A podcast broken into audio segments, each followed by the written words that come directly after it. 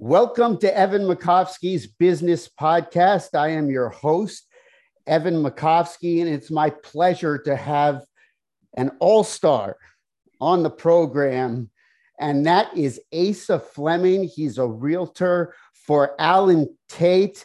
Asa, thank you so much for making the time and uh, educating us folks on the real estate industry. My pleasure. Thanks for having me. Well, let's let's start with uh, you and real estate. What is it about real estate that first attracted you to the field? That you thought you could succeed at it? How did you get into the residential real estate business? Sure. So you know, I, I, started my real estate career in New York City in Queens. And, um, you know, at the time I was working, you know, as a supervisor for New York hospital. At the time it was New York Presbyterian. We had um, merged with Columbia Presbyterian on the west side of Manhattan. And um, just knew that corporate America wasn't for me. Um, I found myself in a room with 78 managers and 50 jobs because of that merger. And although I survived it, I started looking for something else, you know, where I could sort of kill my own food, you know, if that makes if that makes sense. And so I, I looked at, you know, providing shelter. I thought that that was one of the um, physiological needs uh, from uh, Maslow's hierarchy of needs, and I figured people will always need shelter. And so when I talked to some real estate agents in New York, and um, you know, they were telling me, you know, if you want a really good industry, a career uh, that will be um, successful, something that will give you flexibility, uh, that this is the business. Real estate is the way to go. And um, you know what great, um, I would say, the motive for getting involved in helping people find shelter. Uh, people will always need it, and um, I wanted to be involved in providing it. Many agents, ASA, understandably struggle early on in their careers. At what point in your career did you achieve wins and felt you could have a good to great career in that industry, real estate? Well, you know, I so I was in New York City. I decided to come to North back to North Carolina. I'm NC State grad, and so I came back to North Carolina um, to sort of, you know, start a family and get my life going. And uh, it was difficult at first. You know, I came back right when, um, you know, right after the World Trade was hit in 2001. So I got to Raleigh, I think, around August of 2001. Uh, was uh, became a realtor. I got my license the end of 2001. Became a realtor in 2002, and it was a little bit of a struggle because you know nobody was buying real estate. But then we had some pretty good years. I was starting to get my feet wet down here.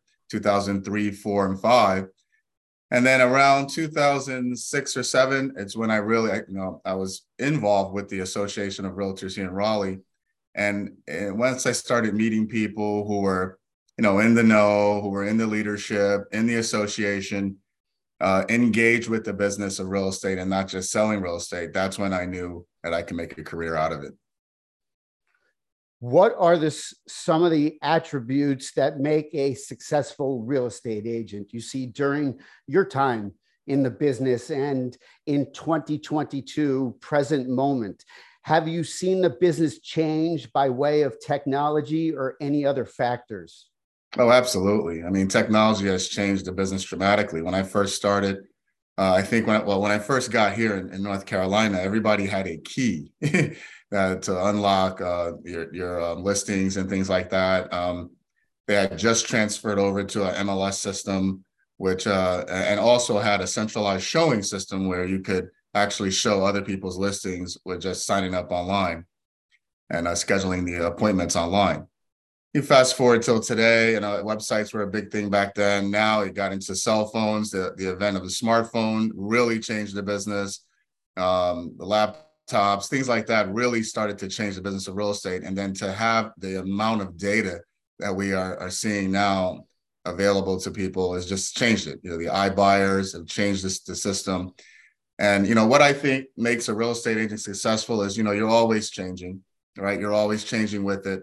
But you have to always remember that this is a relationship business. It's about building enduring relationships with people. And once you do that and you're willing to do the necessary current activities, the daily activities that um, are necessary for this business, you will be successful in it. One other thing is you have to love what you do. You're going to get people from all different walks of life, but if you love what you do, you're able to navigate those people and and use interpersonal skills uh, to have a successful outcome every time. It's been a wacky time this year in real estate. How has the housing industry shortage, especially this past spring, affected you, your business, your team, and clients? Well, you know, during the pandemic, I had one of the best years ever, if not the best year I've ever had. Um, seeing the housing shortages uh, have really, you know, affected affordable housing, and um, you know, a lot of my clients uh, are first-time home buyers. I kind of focus on that realm, um, and you know, to see them priced out of it because of the demand is just very sad. You know, it's it's it's heartbreaking uh, you you see them with the desire to want to buy a home, but just not aren't financially able to do it. And so that to me is what the housing shortage has had the biggest impact on those first time home buyers coming into the market that want to buy a home, they want to get out of renting, but they just aren't financially able to do it.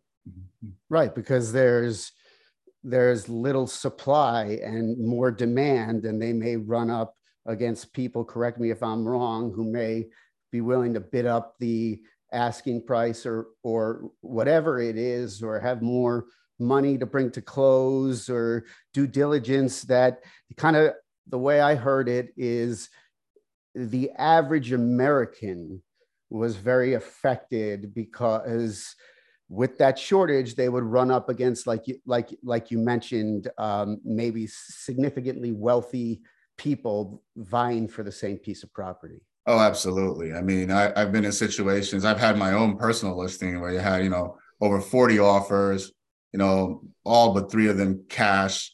Um, we have due diligence here, you know, excess of ten, twenty thousand dollars. My my my absolute uh, uh, winner on due diligence is hundred thousand dollars down, and not everyone has that type of liquidity walking around.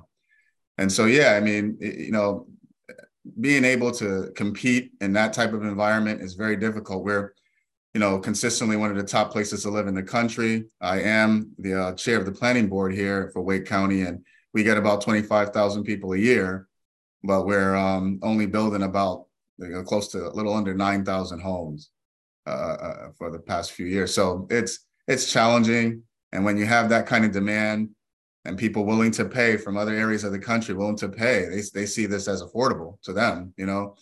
Um, it's difficult for the people that are here already that are trying to get into that first time home buyer space and, and uh, have a home of their own raleigh is kind of an in between market and when i mean in between new york per se where you're from um, people are not necessarily returning to the office like they did before the pandemic. Maybe the person who used to come in five days a week maybe comes in two to three days a week. And I don't think it's ever going back to the way it was before. During the pandemic, people left big cities for the burbs. Now people are returning to the cities, but as I just mentioned, work has changed and many work remote or have a hybrid setup.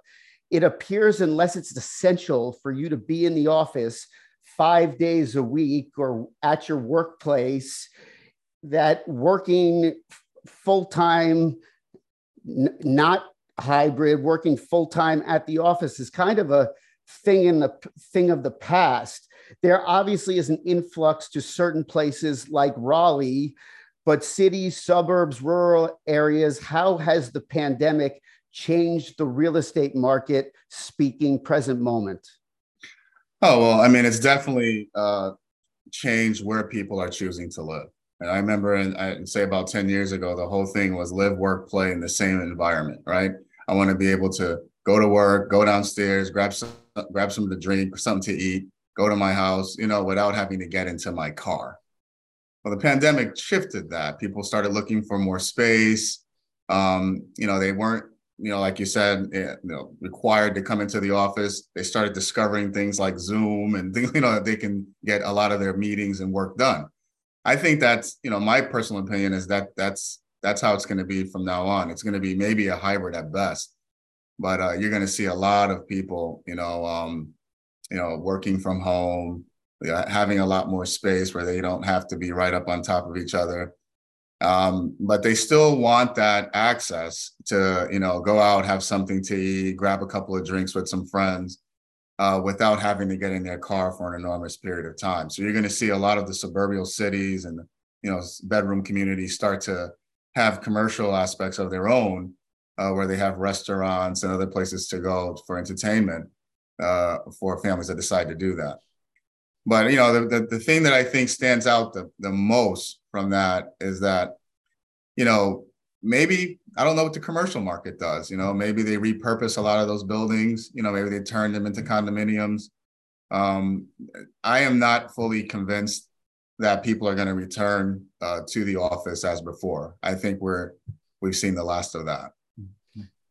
You and I have spoken prior to this interview, and you've told me about some of your, if I want to say, guiding principles for things you ask when you check with former clients, current clients. I don't want to give away your secrets here, so I'll just let you disclose whatever you'd like to. But what are some guiding principles professionally for you?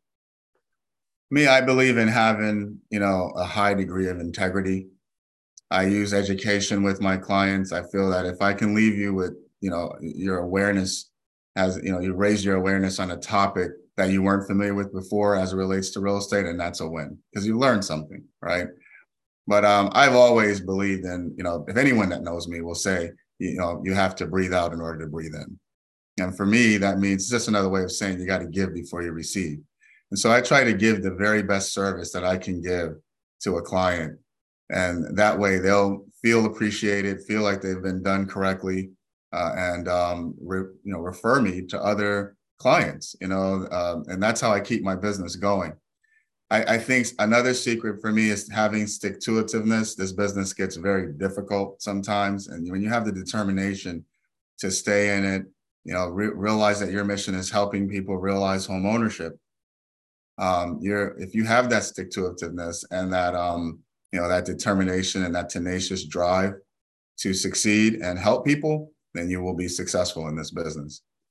If you're in it just for the money or you know it's just something you're trying to see what's going to happen your, your heart is somewhere else this isn't the business for you.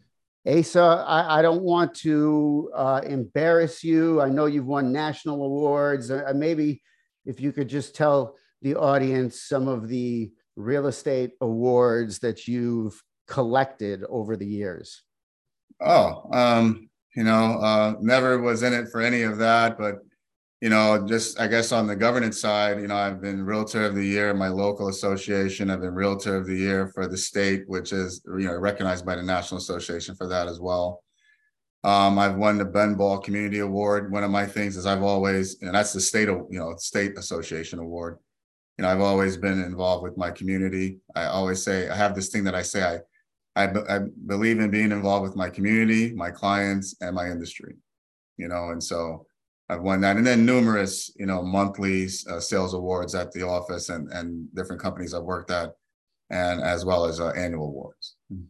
And how can folks get in touch with you? Oh, my number is public information. They can give me a call, 919-454-6480, or just visit my website uh, or email me at asa.fleming at allentate.com. Asa, thank you so much for your time. Appreciate it. It's great having you on, and you seem like an extremely principled person, and it seems like it served you extremely well, especially professionally when it comes to real estate.